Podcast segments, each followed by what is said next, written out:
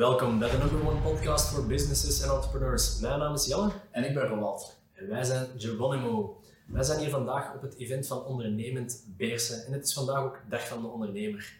Er lopen hier tal van interessante ondernemers rond en wij hebben de kans om er enkele van te interviewen. Ja, en voor we aan de introductie beginnen van onze gast, vliegen we eigenlijk direct in, ons, eh, in onze ijsbreker, namelijk het vragenvuur. Waarbij we tien vragen, stellingen, dilemma's eh, gaan voorleggen aan onze gast. En die eh, daar een, Snel. een snel antwoord eh, op gaat geven, als u er klaar voor bent. Ik ga mijn best doen. Maak je liever gebruik van boekhoudkundige software of ben je eerder traditioneel? Oei, boekhoudkundige software of traditioneel? Ehm, boekhoudkundige software. Ja. Traditioneel schrijven in de boeken, dat is inderdaad al heel lang. eh, Ja. ja. Autoritair leiderschapsstijl of participatief leiderschap? Participatief, zeker en vast. Wat verkies je? Snelle besluitvorming of grondig overleg? Dat is, dat is een lastige, want dat hangt een beetje van de situatie af. Maar ik ben zelf nogal een snelle besluiter, dus eh, snelle besluiter. Wat is een grote misvatting over het ondernemerschap? Dat het heel makkelijk is, eh, dat het allemaal over rozen loopt en dat je er bergen geld mee verdient zonder iets te doen. Wat verkies je? Een opstart van een bedrijf of een overname van een bedrijf? Eh, opstart. Is er een groot verschil tussen een accountant en een boekhouder? Oh, juridisch wel, in, in het takenpakket dat wettelijk voorzien is, maar in grote lijnen doen we inderdaad eh, eh, dezelfde opdrachten. Ja. Waaruit al je de belangrijkste les? Een mislukking of een succes? Eigenlijk het allebei, Ehm, want eh, mislukkingen ja, die geven inderdaad feedback, maar succes betekent dat je ook iets goed gedaan hebt en dat je daar inderdaad op kan verder bouwen. Trappist of duvel? Trappist, Ochtend of avondmens? avond, En zou je het zien zitten om een grote podcast met Jeroen op te nemen? absoluut. Voilà. Dan hebben we het vragenvuur al overleefd. Ja. Eén ding waar ik op wil terugkomen, autoritaire leiderschapsstijl of participatief? Dat was voor u vanzelfsprekend participatief. Ja, ja. Hoezo? Onze organisatiestructuur is heel vlak gemaakt, ehm, waarbij dat iedereen zijn eh, zeg en zijn inspraak ehm, heeft, ehm, om iedereen op zijn talenten en capaciteiten goed te kunnen eh, inzetten en uitspelen, om zo de best mogelijke resultaten te behalen. En als je alleen maar autoritair, dus leest top-down, ehm, gaat zeggen, jij moet dat doen en je moet dat zo doen en je moet dat zo doen, ehm, en je hebt hier voor de rest niks in te brengen of eh, in de pap te brokken, ja, dat, dat zit niet in onze naast, zit niet in ons DNA. En dat zal vandaag in eh, onze werking ook totaal niet eh, marcheren. En, en ik, ik wil wat dieper ingaan op de grote misvatting. over dat het allemaal makkelijk is en allemaal goed en veel geld verdienen. Is dat, waar, ziet, je dat, ja, ziet je dat vaak terug? Of waar ziet je dat dan juist terug? Goh, ja, je, je hoort dat wel eens een keer van, ja, die is voor zichzelf begonnen, je zal nu wel heel gemakkelijk het grote geld verdienen. Ehm, maar ehm, ik kan niet zeggen dat er niet sommige situaties zo zijn waar het inderdaad heel makkelijk, heel snel, heel goed gaat. Ehm, maar uit ervaring van de voorbije 30 jaar kan ik ook wel zeggen dat bij heel veel mensen ehm, ja, heel lastig en een heel moeilijk parcours is geweest. eh, met heel veel vallen en opstaan. ehm, voordat ze tot een bepaald niveau zijn gekomen. En, de intro deze avond door eh, Dominique werd ook gezegd van, ja, van moeilijkheid naar mislukking, naar lastige situatie, naar elke keer um, terug uitkruipen en uw rug richten en daaruit leren en verder gaan. Dat is eigenlijk ja, een heel belangrijk deel van het ondernemersverhaal. De vragen hebben ons al in een richting geduwd natuurlijk. En ik denk dat de kijker en de luisteraar misschien ook wel eh, zal beseffen. Maar wie bent u juist en wat doet u juist? Ehm, ik ben Jan Lambrechts. Eh, ik ben een van de vernoten en bestuurders van Lambrechts en Robben Accountants en Adviseurs. Ehm, we hebben momenteel drie kantoren. Eh, in Turnhout is onze hoofdvestiging. In Oud-Turnhout hebben wij een kantoor en ook in het centrum in Antwerpen. Eh, in een specifieke sector zijn we daar vooral actief. Ehm, we werken vandaag met een 28-tal mensen. Ehm, dat is niet klein, dat is niet groot, maar ehm, dat is toch wel een klein, klein beetje. En we richten ons vooral op de campus eh, eh, familiaal gedreven KMO-ondernemer. Dus niet de mega grote bedrijven, liefst waar dat een ondernemer, de eigenaar, de oprichter, zelf nog elke dag mee in de klei staat, bij wijze van spreken. En, en waarom juist? Ehm, omdat dat het beste aansluit bij wie dat we zelf ook zijn. We moeten ook kijken, hè, de Luc Thijs vertelde het er straks in zijn toespraak, ehm, je moet op je sterktes eh, focussen. Ehm, heel grote bedrijven, daar hebben wij de expertise niet voor. Ehm, daar hebben wij ook die, die invalshoeken, die verwachtingen zijn anders. En wij willen juist uh, voor de, de KMO-ondernemer die elke dag zelf mee ja, de handen uit de mouwen steekt in allerlei mogelijke sectoren, die willen wij juist de rechterhand uh, kunnen bieden om met het cijferwerk dat wij genereren op de een of andere manier door boekhouding bij ons of bij de klant zelf, um, maar om daar de nodige informatie en tools uit te kunnen halen um, om ja, de onderneming mee te kunnen begeleiden en te sturen. daar vanuit die behoeften uh, daar voelen we ook het, beste bij. Ja. En hoe is dat dan allemaal begonnen voor u? Um, begonnen, dat is al heel wat jaren geleden, in 96 met name. Oké, okay. dat stonden wij nog niet nee. geboren. ja, voilà, dat is, al, dat, is al, een tijdje terug. Um, toen ben ik voor mezelf gestart na een aantal jaren in een, kantoor, in een ander kantoor actief geweest te zijn. Um, en met een bepaalde, wel met een bepaalde ambitie vanaf de eerste dag. Um, om ja, ja, de steen en de rivier een beetje te verleggen, zeg maar. Dat was een beetje uh, de drijfveer. Um, toen begonnen met één medewerker en één secretaresse. Um, en zo is het door de jaren beginnen rollen en bollen. tot waar we nu gekomen zijn met een, ah, zeg een kleine dertigtal ja. mensen. En waar we van overtuigd zijn dat we de toekomst toe dat dat nog, nog wel iets zal gaan groeien. Ja. En u heeft daar ook specifieke opleiding voor gevolgd dan destijds? Ja. Uh, en vandaar dan de ja, voilà, je hebt inderdaad de, ja, de schoolse opleiding, zeg maar, die in een economische richting zit. En daarna is het beroep zo georiënteerd dat je, um, uh, om toegelaten te kunnen worden, dus de erkenning te kunnen behalen, moet je eerst ingangsexamens doen om aan een stageperiode te kunnen starten van drie jaar. Ja. En na het einde van die stage moet je eerst schriftelijke eindexamens doen en als je daarin geslaagd bent, ook nog een keer mondelinge examens. Okay. En heb je die allemaal met succes doorlopen en durf best zeggen dat die lat um, heel hoog ligt, um, dan heb je de, de erkenning van gecertificeerd accountant. Mag je ook bij de ondernemingsrechtbank een keer langs gaan om officieel een uh, eten te gaan afleggen. En dan kan je officieel um, voor ondernemers, voor derde partijen, boekhoudkundige en fiscale diensten verlenen net zoals een notaris en een advocaat een beetje soortgelijk zijn georganiseerd. Ja. Maar dat, dat, is echt na de universitaire opleiding ja. uh, nog een hele reeks uh, van testen. Ja. Ja, inderdaad. Ondertussen is dat geëvolueerd. Um, dat je ook uh, afhankelijk van de diploma-ervaring die je vooraf hebt opgedaan, dat je een aantal vrijstellingen kan genieten voor het ingangsexamen, niet voor het eindexamen. Eindexamen is de full monty, zeg maar. Dus dat is heel het palet van 17 of 18 vakken die je moet, moet afleggen en doorlopen. Ja. En hoe is dat ondernemerschap doorheen die 27 jaar dan ondertussen geëvolueerd voor u? Uh, mijn eigen ondernemerschap of, of naar onze klanten toe? Voor u. Ja. Um, in het begin, eh, je zegt net zelf, in het begin hadden we een secretaresse en nog een boekhouder. Ja. Ondertussen 28 mensen in dienst. Ja. Hoe is dat doorheen de jaren geëvolueerd? Um, dat, dat, is inderdaad een, een, een heel goede vraag en een, een mooi parcours of een lastig parcours ook geweest. Hè. Vandaar dat ik dat straks ook zei, dat het niet altijd zomaar over rozenblaadjes loopt. Um, je bent opgeleid in een bepaalde richting. Bij mij was dat cijferaar. Um, bij een loodgieter kan een loodgieter zijn en bij een ingenieur kan een ingenieur zijn. Maar als je groeit, dan verandert je rol ook uh, heel erg. Um, dat betekent dat je van de cijferen een stukje afstand neemt en dat je meer moet gaan ja, dirigeren, managen. En die transitie, dat is best een uh, pittige opdracht, want daar ben je namelijk niet zo voor opgeleid. En ja, dat is vallen en opstaan, heel veel begeleiding. Uh, we hebben daar gekozen om ons met verschillende mentoren en, en, het volgen van jaarlijkse sessies, om ons daarin te, te bekwamen, om dat zo goed mogelijk te doen. Ja. Want wat ik mij afvraag is, um, met, met de huidige stand van de technologie, zou ik denken dat er een software tool wel heel veel kan overnemen van uh, jullie jobinhoud. Mm um, is dat zo? Of uh, zijn er toch nog heel veel zaken die niet te automatiseren zijn uh, in jullie job? Ja, maar, de, de, software tools zijn er inderdaad heel wat, die, die al een stuk voorbereidend werk uit onze handen nemen en we maken daar ook heel veel gebruik van. Um, wij werken puur digitaal, dat wil zeggen, Mensen lopen niet meer met kaften en mappen over en weer. Hier en daar een uitzondering van mensen ja, die hun pensioenleeftijd bijna hebben, om die nu nog al lastig vallen van uh, daarmee, dat is een beetje overdreven. Ehm, maar die voorbereiding die wordt inderdaad uit handen genomen.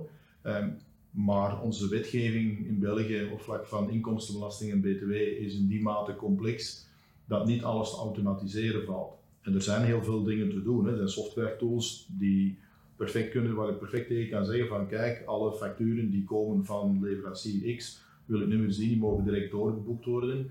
Ehm, maar daar houdt ook wel een risico in dat je dan uh, ja, achteraf met boekingen komt die niet helemaal juist zijn. Waar uh, ja, cijfermatige consequenties aan verbonden zijn, waar wij een persoonlijke verantwoordelijkheid voor dragen. En dat kunnen wij niet wegsteken in allerlei structuren of wat dan ook. En dus um, het is van belang, ik vergelijk het altijd een beetje met het bouwwerk van een aannemer. Um, als die fundering die in de grond gestoken wordt scheef staat, dan gaat degene die boven de grond zit uh, heel wat werk hebben om dat recht te krijgen. En bij ons is dat ook zo, als dat uh, werk aan de basis, met name het inboekwerk, als dat niet goed is door slechte software of slechte instellingen of om welke reden dan ook, ja, dan is alles wat daaruit voortkomt, ja, kun je eigenlijk ook niet heel veel mee aanvangen of kunnen ze minstens niet op betrouwen. En dan is het werk om dat weer te gaan nakijken en recht te zetten, ja, veel meer dan vanaf het eerste moment uh, de nodige tijd te steken in de juiste verwerking en boeking van hetgene dat door het systeem allemaal is voorgesteld, maar dan ja, het twee of vier ogen principe dan al te gaan toepassen in plaats van achteraf. Ik kan ook inbeelden dat het voor u in al die jaren, van de jaren 96 tot nu, ook een serieuze verandering uh, of een serieuze evolutie is geweest voor u dat u heeft gezien. Hè? Ja, absoluut. Op heel veel vlakken. Het technologische, zoals we net bespraken. Um, de, het verwachtingspatroon van cliënteel. Wij merken, zeker in bedrijven die gestart zijn door ouders, waar nu de kinderen uh, mee inlopen, uh, uh, dat dat verwachtingspatroon naar ons toe, dat dat helemaal veranderd is. Twintig jaar geleden was, zorg dat ik in orde ben met alles en dat ik me niet te veel dingen last heb. En zorg dat ik, als ik met controle heb, dat ik dan niet te veel vragen krijg. Vandaag krijgen wij meer vragen kijk, we willen gaan investeren. Wat zijn nu de beste formules? Hoe structureren wij als bedrijven het beste? hoe gaan we daarmee om? dus dit is een hele verandering. En zeker ook een heel grote verandering is de personeelsbezetting, de staffing, wat overal vandaag een, enorm, een enorme uitdaging is. Als wij 15 jaar geleden een vacature plaatsten, dan kregen we bij wijze van spreken 10 kandidaten. En nu is het eigenlijk de situatie omgekeerd dat elke kandidaat 15 vacatures heeft waar je uit kan kiezen. Ja. dus dat is een, een hele evolutie. En dan moet als ondernemer mee omgaan, hoe dat je het ook draait of keert, uh, om te zorgen uh, ja, dat je altijd de juiste uh, bezetting van de juiste mensen op de juiste plaats hebt. het zijn niet allemaal inboekers of het zijn niet allemaal allemaal dezelfde types van mensen die je nodig hebt. En hoe maakt je daar het verschil dan, uh, of probeert je het verschil te maken, om uit te springen tussen al die andere 15, 15 vacatures die ook openstaan? Hoe maakt je daar het verschil? Um, eerst om te beginnen al proberen om de mensen binnen te krijgen, uh, om een gesprek te doen. En als je een gesprek kunt doen met, met iemand die op zoek is naar een andere job, um, ja, dan ja, het verkoopverhaal, zoals vroeger een sollicitant zich bij ons kwam verkopen, moeten wij het nu eigenlijk andersom doen. Moeten wij ons als bedrijf, als kantoor verkopen aan die kandidaat-medewerker om, ja kijk, waar staan wij voor? Hoe werken wij? Hoe willen wij werken? Wat, hoe willen wij eh, als bedrijf omgaan met u als medewerker? Ja. Wat doen wij door het jaar allemaal van u? Welke opleidingen kunnen we doen? Welke toekomstperspectieven uh, kunnen wij u bieden? Uh, wat verwachten zelf? om daar, daarmee om te gaan. Dus een, ja, die rol is inderdaad heel erg ja, gewijzigd. Ja. Ja, inderdaad. Oké. En hoe ziet je de toekomst nog van de sector? Hoe ziet je het de komende tien jaar uh, nog evolueren? Ah, we zijn ervan overtuigd dat AI en uh, daaraan gekoppeld de uh, verplichte elektronische facturatie tussen ondernemingen vanaf 2026, het is nog niet helemaal goedgekeurd, maar de krijtlijnen liggen vast, moeten nog wat adviezen inwonen bij, bij een aantal organen. Maar op die moment zal het verplicht zijn om tussen bedrijven elektronisch te factureren. En voor alle duidelijkheid, dat is niet een pdf versturen, maar dat is een XML-bestand waar heel uw factuurdata in zit. Dat zal ervoor gaan zorgen dat die uh, informatie die binnenkomt, dat die nog veel zuiverder, puurder zal zijn. vandaag heel veel pdf-bestanden Telenet heeft zijn layout, Proximus heeft zijn layout, iedere leverancier heeft zijn eigen layout. Die bestanden in een universele uh, taal zullen dan veel makkelijker gecapteerd worden door de softwaresystemen. Uh, zodanig dat dat boekwerk een stuk nog een stuk efficiënter kan gaan verlopen. Daaraan gekoppeld veel betere rapportagetools waarmee wij ehm, niet alleen de achteruitkijkspiegel hebben, dus kijken hoe het was, maar ook meer dan dat we nu doen, uh, ja, gaan kijken wat kan de toekomst gaan zijn. Als we halfjaarcijfers presenteren, wat gaat het naar het einde van het jaar kunnen worden? Als je naar volgend jaar en de volgende twee jaren kijkt, welke dingen verwachten nog? Uh, en kunnen we daar heel makkelijk op inspelen om op die manier meer te gaan forecasten ja. uh, dan alleen maar achteruit te kijken hoe het was. Ja. En daar kunnen we niet meer aan veranderen. Wat komt, daar kunnen we nog aan sleutelen. Ja. Maar ja, dan, dan in mijn hoofd zijn dan de functie van een boekhouder, uh, de, de eigenschappen dat je nodig hebt, veranderen helemaal. Omdat je dan veel meer technische capaciteiten moet hebben om, om te kunnen gaan met wat krijg ik hier nu juist te zien van gegevens. En, 200%, 200 akkoord. Um, um, mensen die in onze sector werken, um, hebben het, uh, de, eigenschap voor een groot stuk. En dat is, dat is prima, dat is, dat is heel goed om heel punctueel en analytisch te zijn. En contacten met klanten, dat ligt soms een beetje moeilijk. Hè? Dat zit niet altijd in die mensen ingebakken, zijn niet altijd zo extravert of communicatief.